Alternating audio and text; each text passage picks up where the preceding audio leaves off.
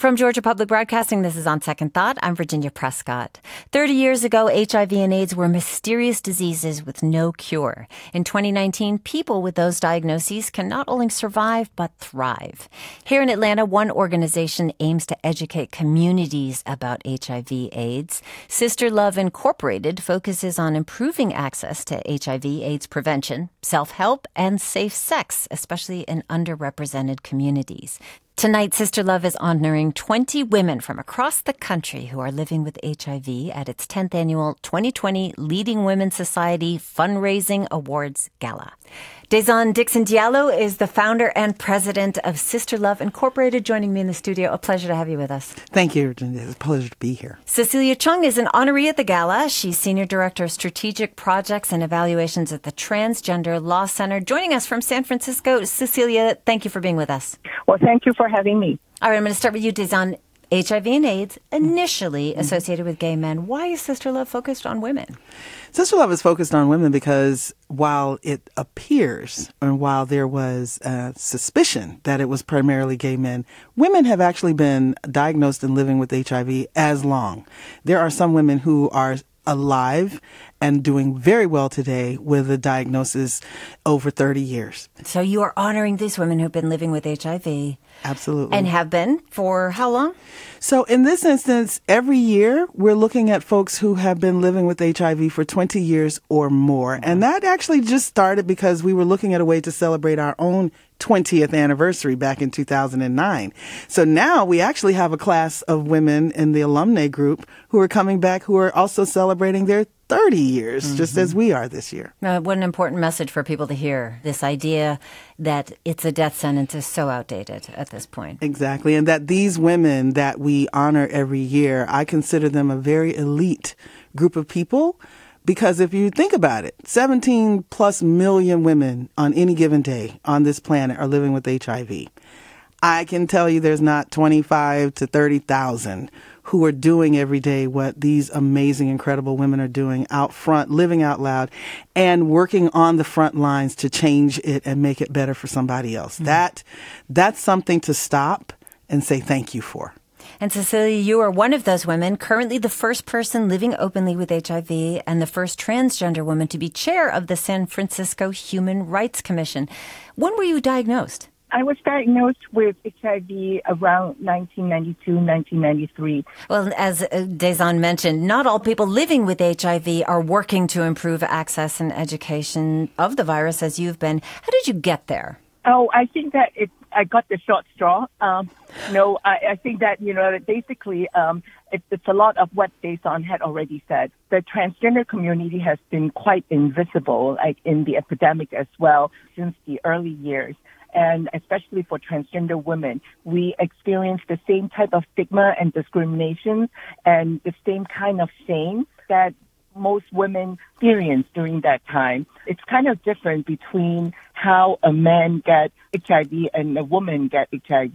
And so, um, we are being labeled as a lot of things and blame us on our promiscuity and really not able to recognize, you know, all the social determinants, you know, that drive the epidemic. So because of that, I became very vocal and really talk a lot about HIV as a consequence of the um, inequality and inequity that we experience in our lives. And sometimes it pairs with lots of violence in there. Yeah, so, yeah. I know that from your story, that you've overcome discrimination, homelessness, brutal assault. How did these experiences inform your outreach now? It really helped build me up, I think, you know, and in terms of resilience and also um, open my eyes to the type of um, systemic violence and social stigma that transgender women of color face in the community.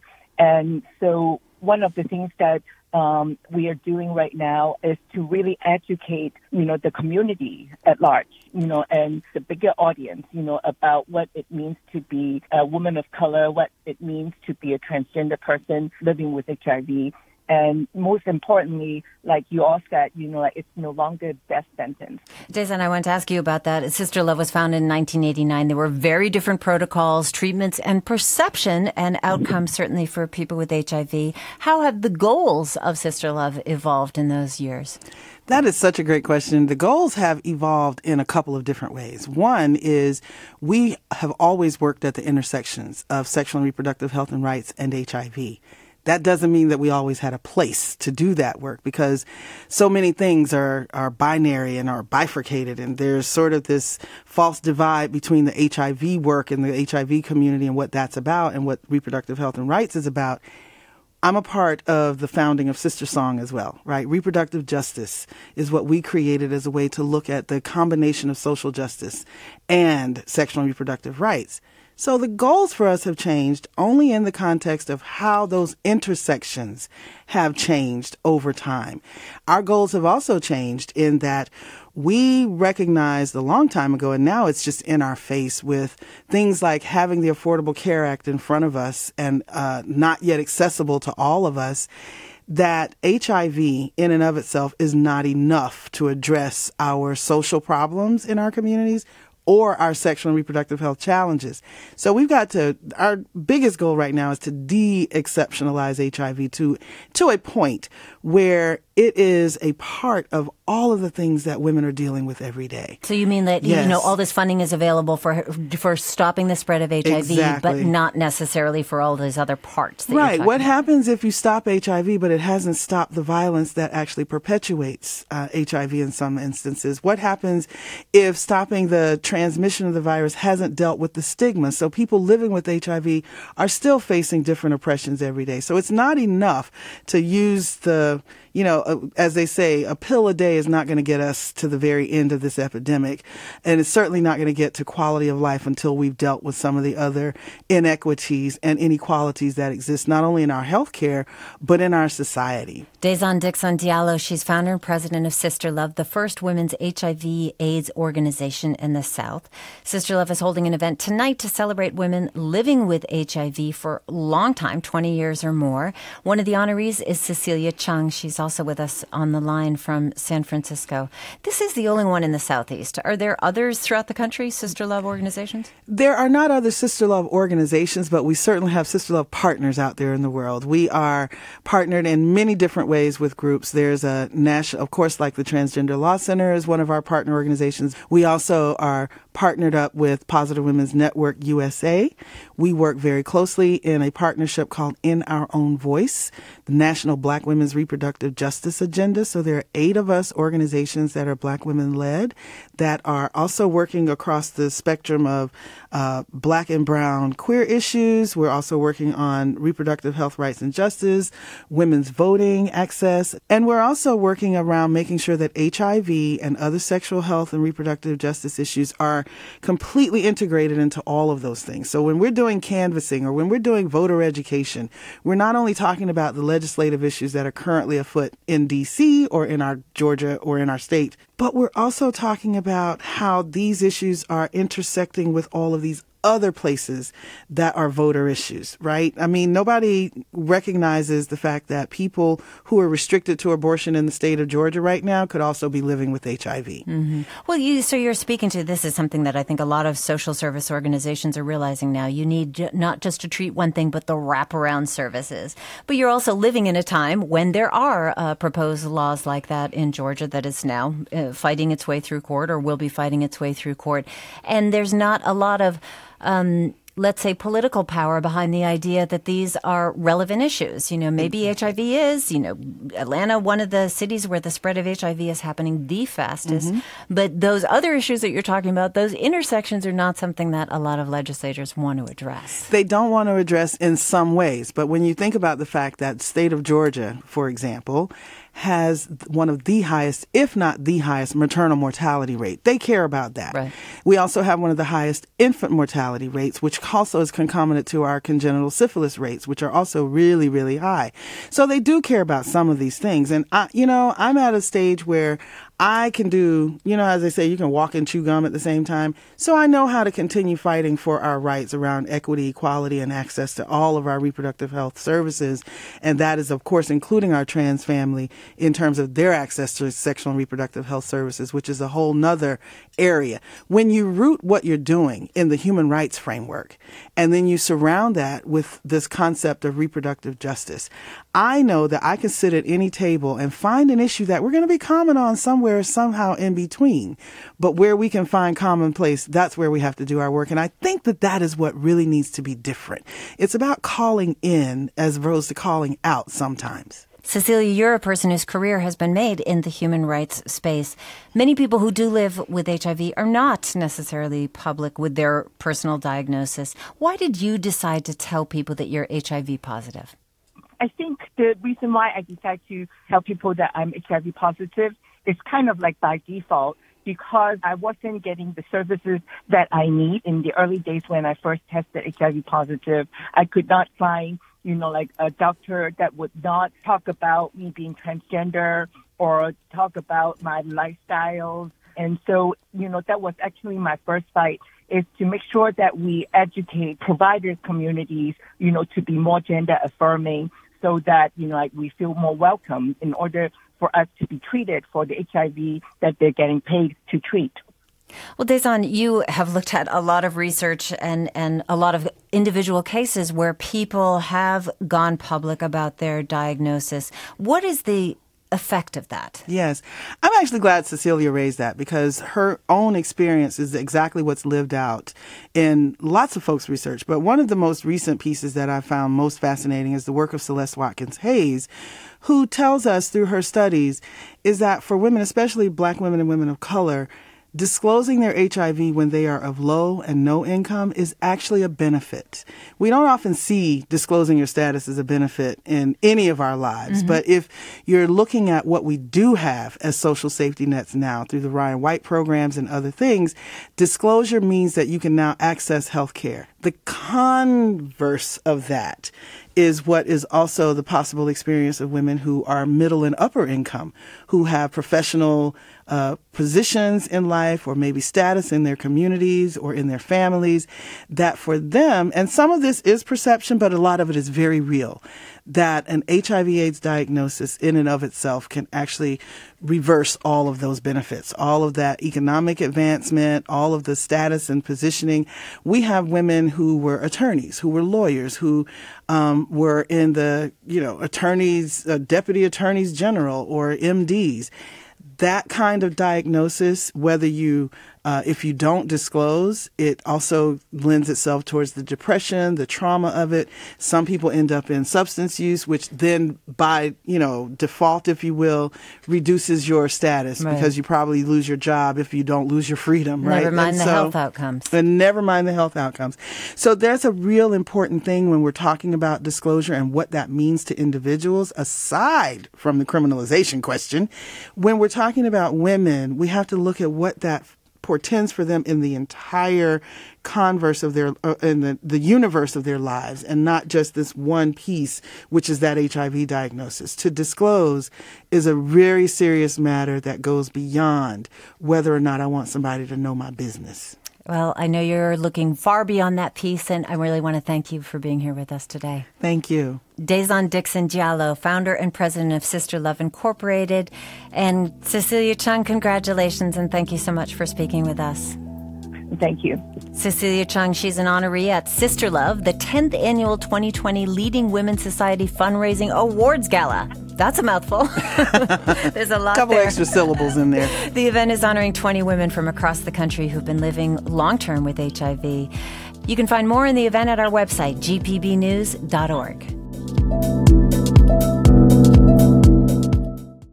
This is On Second Thought from GPB. I'm Virginia Prescott. This past summer, MARTA was considering renaming five stations in Atlanta. It was an effort to keep up with changes in the city and reflect surrounding neighborhoods. Well, today, MARTA says no decision on renaming stations has been made, but they're currently refining the process of making them in the future. One station slated for rechristening, Bankhead. The area was named after the highway that ran through it, which in turn was named after an Alabama family, which included, by the way, the actress Tallulah Bankhead. But the Bankhead name is perhaps most closely associated with the torrent of rap and hip hop that grew from Atlanta's west side and nearby neighborhoods.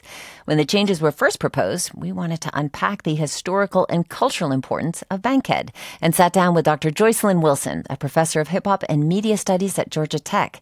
And we were joined by Andre Dickens, Atlanta City Council member for Post 3 at Large. He's also chair of the city's Transportation Committee. I started by asking Dr. Wilson what we know about the namesake of Bankhead Highway. So we know that it is named after John Hollis Bankhead, who was a congressman in Alabama, and he was also part of the Confederacy and allegedly part of the Ku Klux Klan. So I think that's part of why there's this conversation around the renaming and the naming of it. But what's so fascinating is no one really knew this at first. So when he passed in, I believe, 1920, he was his legacy was was archived uh, with the establishment of Bankhead Highway, which went which goes from D.C. to San Diego. It's US 29. Mm-hmm. And so his legacy was the his participation in the uh, Federal Aid Road Act in 1916, and this was the first federal funding to establish highway infrastructures throughout the nation. And so in Atlanta, when you come up through Athens, US 29, and, and it picks up right here at Northside and Lee Hollowell now, uh, this was when it began to merge with US 78. And once it's going through um, Alabama, US 78, it's going parallel with I 20. And so as you're going into Alabama, if you've ever driven to Tuscaloosa, you go over the Coosa River, and that's the Bankhead Bridge. And I believe US 78, parts of US 78 is named after his son. William Bankhead. So they have a legacy in, you know, the naming of highways and roads throughout the throughout the country. Right. You mentioned Bankhead Bridge, also Bankhead Tunnel in mm-hmm. Alabama, and then of course the Bankhead neighborhood in Atlanta. Mm-hmm. Um, so beyond the highways, mm-hmm. in a broader contemporary culture, Bankhead has become deeply associated with the hip hop and rap that's come from the neighborhood. Let's hear just a sample. Hey, what's happening, man? It's your folk. TIP, the Bankhead ambassador. Did this here, man. Got a like 40. Don't save us. Bankhead. Been pulling the cape real Bankhead, real favor. With no record, I'm a Bankhead. I take your cookie. Hey. White Bankhead, pull up in a draw, top Ferrari on Bankhead. Colder down a polar Coming up on you from the south, the ATLiens ain't changed. Cooler than most players claim to be a get it from the A-Town B, the home of the Bankhead bound. Cameron Road, another note. Bras coming out, got them dancing on the Bankhead like they from Bankhead. Shaq, don't get yourself out. Cause I yell Bankhead and you feel left out. I ain't mention your name. And we could have gone on and on. yeah. and on. I was trying to guess which ones were coming uh, because I know all of them. well, we heard there from Shawty Lo, D4L, Bone Crusher, Gucci Mane, Jay Z, Outkast, and of course T.I., N.T.I., N.T.I. And we did not forget the Bankhead Bounce. 1995 mm-hmm. Bankhead natives Diamond and D-Roc came out with this hit song. Let's hear just a little of that. What's up, what's up, what's up? Nothing but that H I quad. Better leave it, drop it, shout it, shout it. you know what's bouncing here in the studio. I mean, the Bankhead bounce, famously performed by Michael Jackson at the 1995 MTV Music Awards. These musicians, all of them, put Bankhead on the map with a reputation and hometown pride. So, what did that mean for the neighborhood, Joycelyn? Oh, it means a lot because in hip hop culture, spatial identity and community is very important. Whether these spaces are real or imaginary, they give identity to the people of the community. And so, Bankhead for many African Americans, particularly those of us of the hip hop generation, was the opposite of Buckhead. It was a place that we could go to, and there was solidarity, there was unity. Of course, it has this it had its issues around crime and violence and poverty, but to hear Bankhead shouted out in this in this very local, national, and international way established a level of pride and solidarity and, and unity, and that's significant and indig- indigenous to hip hop, regardless of whether it's Bankhead or any other space, Compton, South Central, whatever. Staten Island. It's Staten Island. It's the calling out of these spaces to represent a collective identity. Well, just a few years ago, this is 1998, the Georgia Department of Transportation renamed Bankhead Highway to what we now know as Donald Lee Hollowell, uh, as you mentioned, uh, Donald Lee Hollowell Parkway after the civil rights advocate.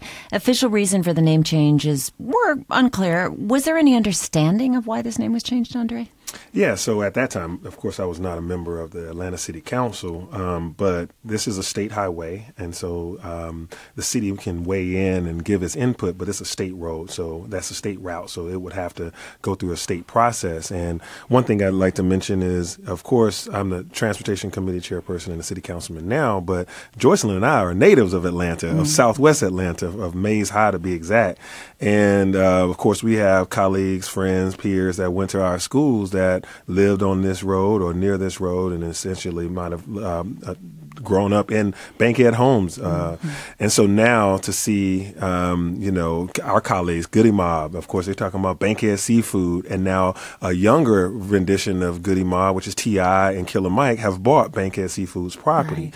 And so, um, you know, keeping up with the name change uh, to Hollowell, it, it, gave some people like, oh, wow, we're going to change Bankhead? Because Bankhead is definitely, you know, all in our culture, our lyrics of music. Of course, like we mentioned, the Bankhead bounce and um, everything that you always say from Bankhead to Buckhead, yeah. you know, to basically mm-hmm. distinct the two differences of cultures uh, within one city. But when the name, I do remember as a citizen at the time, um, being um, familiar with, you know, a little bit of angst about going to a different name, but when they came up with the name of Hollowell, someone distinctive, I mean, someone uh, that that you know was instrumental in integrating UGA mm-hmm. um, mm-hmm. as a lawyer. He's a great lawyer, and then um, and then being um, in a, a, civil rights icon, being affiliated with Martin Luther King, and some, you know, so it became. I, I think it softened the transition, mm-hmm. and I think MARTA at this time is trying to comprehensively look at all the street all the MARTA stations that are on roads that have now changed. So mm-hmm. Bankhead Station, um, if you're looking at it on a map, you know, you don't see a Bankhead anymore. So where does this station actually put you off at? Why isn't it Bankhead slash Hollowell or why isn't it something else? Um, for us as natives, we know it's the Bankhead station. This is where I get off at if I'm going to XYZ. Um, and it's, uh, you know, some familiarity. And so, you know, I'm more interested in going through a proper process with mm-hmm. the community to take our time, make sure that it's community driven, community involved before we make any changes to any station names. Um, same thing that we do when we make street name changes. Joycelyn and I were instrumental in uh, coming up with the John Lewis Freedom Parkway. That was my initiative, and Joycelyn was one of our task members. And that took a year mm-hmm. of taking our time, communicating to the neighborhood planning units, the neighborhood associations, et cetera, et cetera, to be able to come up with, okay, we're going to make this Freedom Parkway now called John Lewis Freedom Parkway and do it in a sensitive manner, and everybody's happy about it. But you have to take your time. You have to go through a community driven process. That's Andre Dickens. He chairs the Transportation Committees, and a member of the Atlanta City Council. Also with me, Joycelyn Wilson, Assistant Professor of Hip Hop Media Studies at Georgia Tech. Well, I do want to um, note that we did reach out to MARTA about its consideration to rename the Bankhead station, who said that it has nothing really to do with the Bankhead family. Uh, this is their statement in part. MARTA station renaming conversation is driven by the need to provide clear geographic orientation for our riders. It's mm-hmm. alluding to your point, Andre. The significant costs involved in replacing maps across the entire system warrant that name changes happen infrequently and when more than one station needs renaming. It says MARTA's intent is to ensure that all our station names make sense in the city's geography and help create a system more user friendly. And the statement goes on to say that they're considering the renaming quote because the station names no longer reflect the name of the street or landmark for which it's named. So it's more for geographic orientation, making it u- more user friendly for riders. Right. But if Bankhead stops being Bankhead, what happens to the musical legacy, I guess is the question. Still rooted in those streets and that neighborhood. Does losing that reference make a difference? I think partially it does. Um, it could invoke some nostalgia, like Mm-hmm. you know, twenty years from now, if you don't have a Bankhead MARTA station, if there's no more lyrics being said Bankhead, it's what happens to these my grandkids when they grow up and they don't know the word Bankhead. They're like, Granddad, where's Where's Bankhead? Bankhead? Yeah, granddad, Yeah. you know, and I'm talking about, you know, make a left on Bankhead, and they're like, where's Bankhead? See, like right now, I can still say make a left on Bankhead or go up Bankhead. And people, even though there's no street right now called Bankhead, everybody that I know, all my folks would be like, okay, I know, I know where you're talking about. It's Donald Lee Hollowell or Bankhead. Um, I think that uh, Joycelyn can probably speak to the cultural part Yeah, of and it I'm wondering about this, hip-hop. Joycelyn. I want to pick up on that article in uh, the Atlanta Journal-Constitution cited some conflicting opinions about changing the name. Some say yes, change it. Some say no, keep it the same. What do you think? What do you think Bankhead residents are likely to get? f- Are they getting fired up about this? I, they should. I think that even though Bankhead has this this other legacy associated with it, it was popularized by the community, and I think that has to be preserved as we go through these revitalization and you know economic sustainability efforts that the city is undergoing. So I think that to Andre's point, I mean, if there's a way to maintain it, Bankhead Hollowell, or somehow build it into and keep it as part of the MARTA station naming, I think that preserves not only just the name with the station, but it preserves the name in the community. And that's really important when we're talking about just sustainability. It just, you know, it can't only be about the economic mm-hmm. sustainability and the environmental sustainability. The arts and the culture has to be a part of that conversation as to Andre's point about the community. So I think if there's a way to preserve it and to archive it and whether it's not so that it's not necessarily in the textbooks, but it's actually still apparent. It's still on the MARTA station. It's still on signage. I think mm-hmm. that's really important for that community. Yeah, I'm, ju- I'm just trying to think. Like, did you ever think you'd see a day that a bunch of hip hop fans were like fighting to retain the name of what amasses to a, or amounts to a Confederate soldier to, for a place? I mean, Many that's people what that's, did not know They don't that. know. That's- You know, I didn't know. You know, a lot of people didn't know. I mean, Bankhead doesn't really sound like somebody's last name. It sounds like a place. You know. Yeah. Well, I mean, but we know in real estate sometimes nicknames are adopted to change a perception of a place. I mean, Buttermilk Bottom is no longer used, right? Uh, of course, and and the Gulch, you know. Uh, Certainly been discussed by some focus groups, I'm sure. What are they calling it now? Centennial Yards? Yeah, I Gulch? think they're calling it Centennial Yards. And- So, and- so who does the rebranding serve? Is that community, developers, prospective buyers? th- this is really what I, I think is the crux of the conversation. Mm-hmm. Um, names do matter. If it matters to one person, a few people, or a whole community, that means it's worth a discussion of how to preserve it and how to Mm-hmm. go about uh, delicately and comfortably having a conversation as community driven about what is the name going to be. I think we're having this conversation on a day, just a day or two removed from uh, a huge uproar that's going to last a while about Quarry Yards, which is literally a brand new development right across the street from the Bankhead station. And this, uh, the literature that came out recently for Quarry Yard says something like "Welcome to the New Atlanta" or "Experience the New Atlanta," and it had all white people in the brochure. Literally in Atlanta, Georgia, you have a, a, literature that came out that's distinctively saying this is what we're trying to become versus what has been historically known in this area, and that's a no-no. That's unconscionable. And so, um, I mean, it's, now on the front page of the AJ, I, I saw the flap about it over the weekend on Twitter. so if you if you draw a circle around Bankhead MARTA Station, the Quarry Yards, Grove Park, you have a whole lot of angst and community concern while development is coming in. That's much needed development. Mind you, there's no grocery store or even a bank on Bankhead Highway. Let's be clear, there's no bank on Bankhead. Right. So if you're if you're on Bankhead, you want development, but we want development without displacement. Not even that's just dis- not not we don't want displacement economically, but we don't want displacement culturally. Exactly. If you culturally displace people, culturally displace the historical references of Bankhead,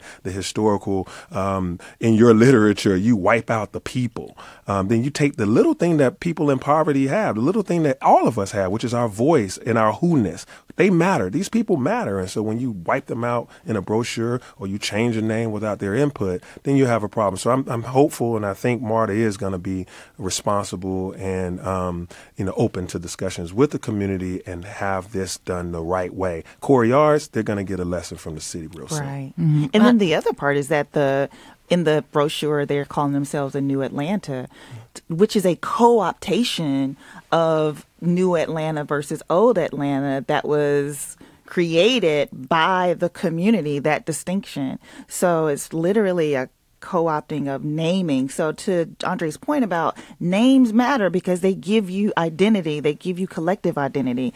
And the the the tragedy of that brochure is not is is the fact that there are no people of color in it, but also this use of New Atlanta in a way that it was not designed to be used. Mm-hmm, right. The New Atlanta, the Black Mecca, the mm-hmm. capital of the South kind of thing. All right. So we just have just a minute left. No specific names yet proposed for the name change. The MARTA board does have final say. So this right. is not a referendum.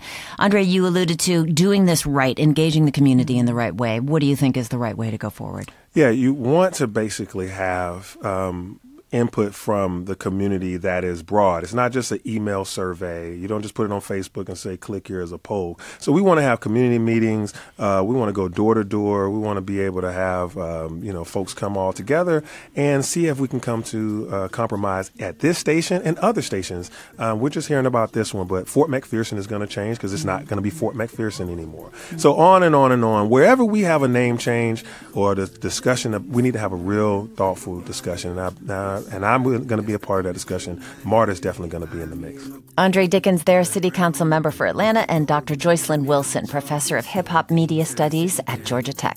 Since our conversation this summer, MARTA has not made a decision on changing any station names.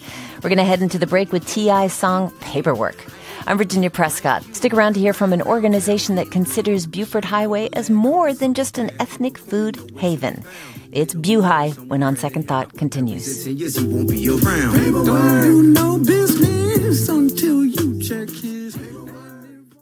From Georgia Public Broadcasting, this is On Second Thought. I'm Virginia Prescott.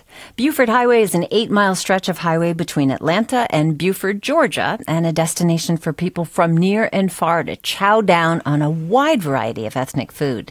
The area has earned a reputation as the place to seek international cuisine in Atlanta. But there's more than just food. Buford Highway is also a thriving center of international cultures. More than a thousand immigrant owned businesses have laid the economic and social foundations for building community there. We Love BuHi started as an Instagram page in 2015 to highlight those local businesses. Today, it's a bona fide nonprofit that aims to build connections across the various communities thriving there through storytelling, arts, and community events. Lily Pabian is BuHi's new executive director. Lily, thank you for being here. Thanks for having me. Well, okay, so Buford Highway is so many different things to so many different people. I'm wondering for you at and your colleagues at BuHi, what do you what do you say? What do you want people to get when they get there? I want folks to come in and feel that they want to experience and learn. Um, and I want them to walk away with a feeling of respect and, and an understanding that this is, you know, a place of real lives, real people, real struggles, real food. key there. Uh, key there. But but that's the thing. I think a lot of people think it's a place to go eat. You are mm-hmm. you're adding some depth there. of course, you know, uh, coming here to eat and and walk away. That certainly people do, um, but um, there are real impacts going on here, and I think that that's important. That's something that's really important for folks to understand. We Love BuHi. This started, of course, as an Instagram page highlighting culture and community along Buford Highway. Instagram is mainly a platform for young people. Is that the target audience for We Love BuHi? Um, I think that there's certainly um, a need to or, or drive to pass on a lot of these learnings because you know as you distance yourself each generation you learn you, you know more less and less. Um, but um, i think that for sure we're trying to open it up to all um, generations because i think it's very important for the last couple of years, We Love BuHi has been working in partnership with Georgia State to collect oral histories from residents who grew up around the area. We're going to share some of those today. But first, this is Susie Corbett, who grew up in Doraville, 60s and 70s era, back when Buford Highway wasn't even yet the scene it is today. Here she is. They were, we were in the store, and there were some young kids that they just followed us, you know, from aisle to aisle and just, you know, stared. And I remember going to, you know, like restaurants and, you know, literally people would stop and, you know, turn and stare. And so I knew that, you know, there was a reason, you know, we looked different. And so, yeah, I mean, I, I guess, you know, from early on, and then as I got older, you know, then, you know, I, I was teased in school some. So I just, I knew that I was, I was different of course, what Susie's saying resonates with me. Um, being a Chinese American, it is something that is just true. Um, yeah, she was she was said she was spat upon in elementary school, and how her family would travel to Atlanta for Chinese food. And your father was one of the original founders of the Chinese Community yeah, Center on Buford was. Highway. So, what are your memories of that time? Did you feel welcome? Um, it was a, it was a tough time, I think, um, because I actually had to relearn English um, because I learned it in New York and I came down here and, and, and it was a different it was a different, it was a different type of English. Um, but it was a it was a scary time. It was, um, but there was also some really fun memories of just being really connected um, with the community, but also through our in- interactions, we were able to even connect deeper with my my parents. Mm-hmm. So, did your family, when they came here originally, stick with the Chinese community, or was that interplay? There was there interplay between people of various different it was. immigrant communities. It was for sure. Um, we lived in apartments um, right behind Paris Baguette. It's called Legacy North. Um, back then, it was Manor Ridge, and um, our neighbors were Uruguayan. They were Korean. They were Indian, and we um, didn't speak the same language, but we did a lot of, um, you know, little grunts or nods and, you know, and we figured it out, but we connected because we were all different. Uh, also during that time, this has become a hotspot, which yeah. is so interesting. Uh, John T. Edge, of, you know, famously said, the most interesting thing going on in Southern food right now is happening along Buford Highway. Mm-hmm. So, so what does it mean for those people who grew up there and who started businesses there to be welcoming people from really all over the world? This has become such a destination when people come to Atlanta, and of course, people from around Atlanta in Georgia. What does that mean in terms of their identity? Um, particularly, I can talk about speak about you know my family, and um, I think there's a sense of pride that comes with it um, because you know, and that and that was being able to share your story, being able to talk about it. Um, it was something that they didn't do for a while, um, but it took you know, just that community engagement and that feeling of, you know, hey, we've got other people that are in, in that, that share the same stories. We may not come from the same backgrounds, but similar stories. Um, and I think that that, you know, is, is just gave that a sense of empowerment. A lot of Buford Highway was settled in the 70s and 80s when there was a different view of immigration. Of course, that has ebbed and flowed throughout our country's history. But now there's a very anti immigrant feeling have you heard from people who are business owners along Buford Highway experiencing that? And and is that part of what you're doing here? Is it is it let's say advocacy? I would say it's advocacy and empowerment for sure. Um, and yes, I um, there is a general sense, you know, especially when we're talking about the restaurant owners um, and even mechanics. You know, I mean, it's there is a there is a um, a shortage of folks that come to work that, that are able to work. Um, and so that, that is impacting for sure the businesses there. So you mean the people who own the restaurants and businesses can't necessarily find people yep. to fill the jobs? Yeah. So what are you doing as an organization in that case? How are you working with them? You know, I think it's about awareness because you, you don't you can't really fix or address things you don't know that's happening, and and you know um, we are within communities that are not automatically just sharing, you know, and, and voicing it. Um, so I do think it's important to get deep within these communities, within these people, developing relationships. And then from there, really understanding those needs. How do you keep Buford Highway authentic when cultures and dynamics are constantly changing? So people are flowing in and out of neighborhoods. As public agencies like like ours, I think it's it's really about having um, a seat at the table, so to speak um, through our work, we have those really deep um, relationships and um, understanding um, of what's beneath sort of that that cultural iceberg, right? The, the layers that are underneath. And so to be able to um, voice that, to be able to empower folks to speak about that, those are important things that preserve. Lily Pabian is with us. She's the new executive director of We Love BuHi. It's a community building nonprofit serving Buford Highway residents and, of course, connecting people from the community to them. In fact, she's brought this beautiful little guide to Atlanta's Buford Highway. It has all sorts of different restaurants by location, which is really helpful for me. I mean, I have actually been on Buford Highway. These places are what they are. They're not saying like, you know, signs in English, come eat here. Right, They're not right. catering to uh, uh, definitely uh, the local public.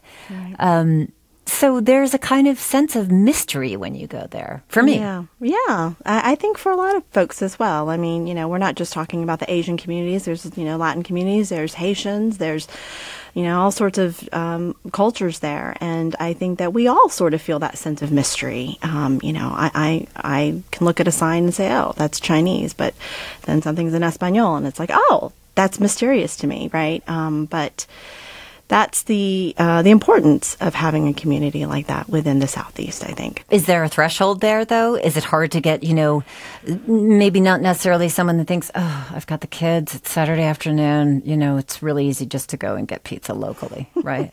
Rather course. than going to Buford Highway and, you know, going into the mystery. Yeah, I you know from from my perspective personally, it's uh I had a long day. Gosh, I really want a bowl of pho, you know, or a, uh, something that's just comfort food for me. Um, and so I really just think it's it's where you come from, and you know what perspectives you have. One of the oral histories included in collaboration with Georgia State is real estate developer Peter Chang. Here's what he had to say about changes in the community over time.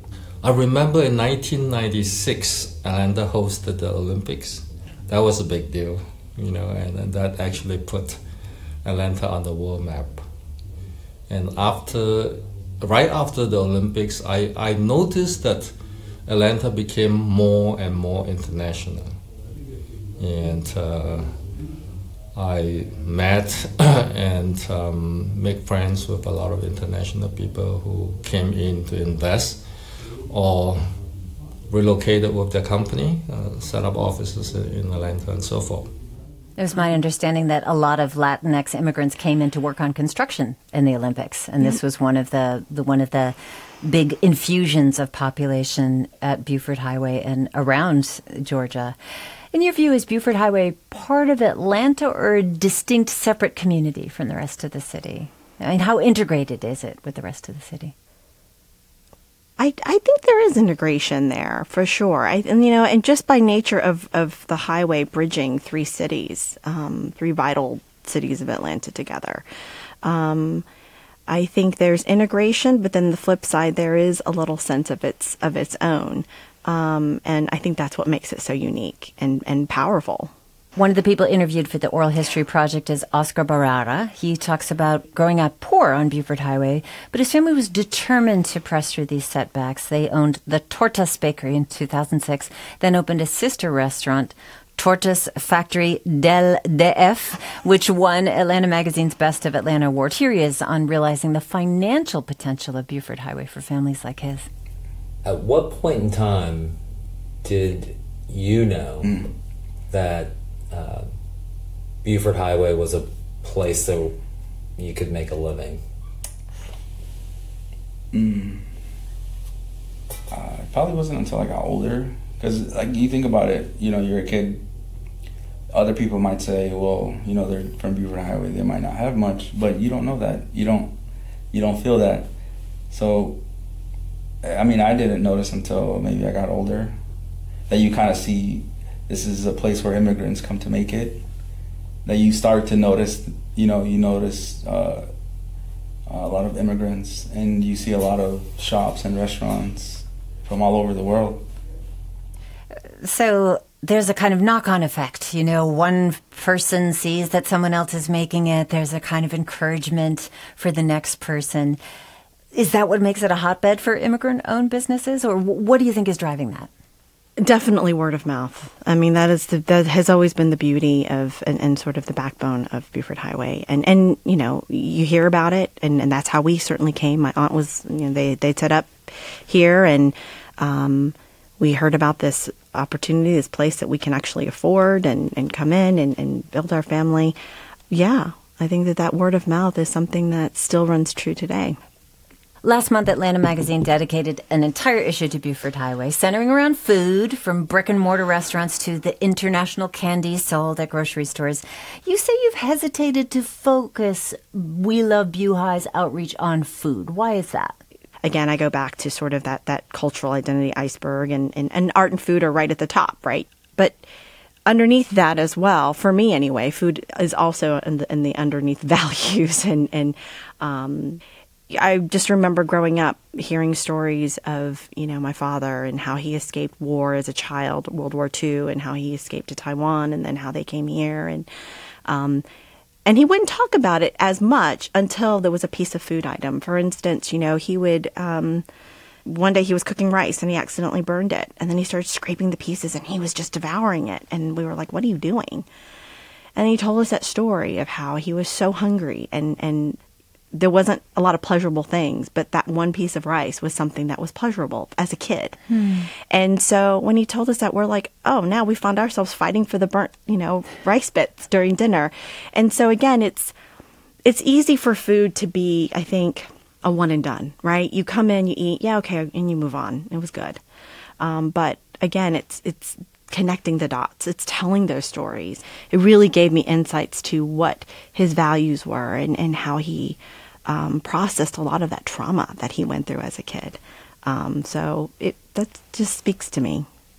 Yeah, people connect through food clearly. but do you think somebody going into a restaurant, um, you know, a Somali restaurant, uh, a, a Syrian restaurant, anything along Buford Highway, did they understand something differently about the people there through the food?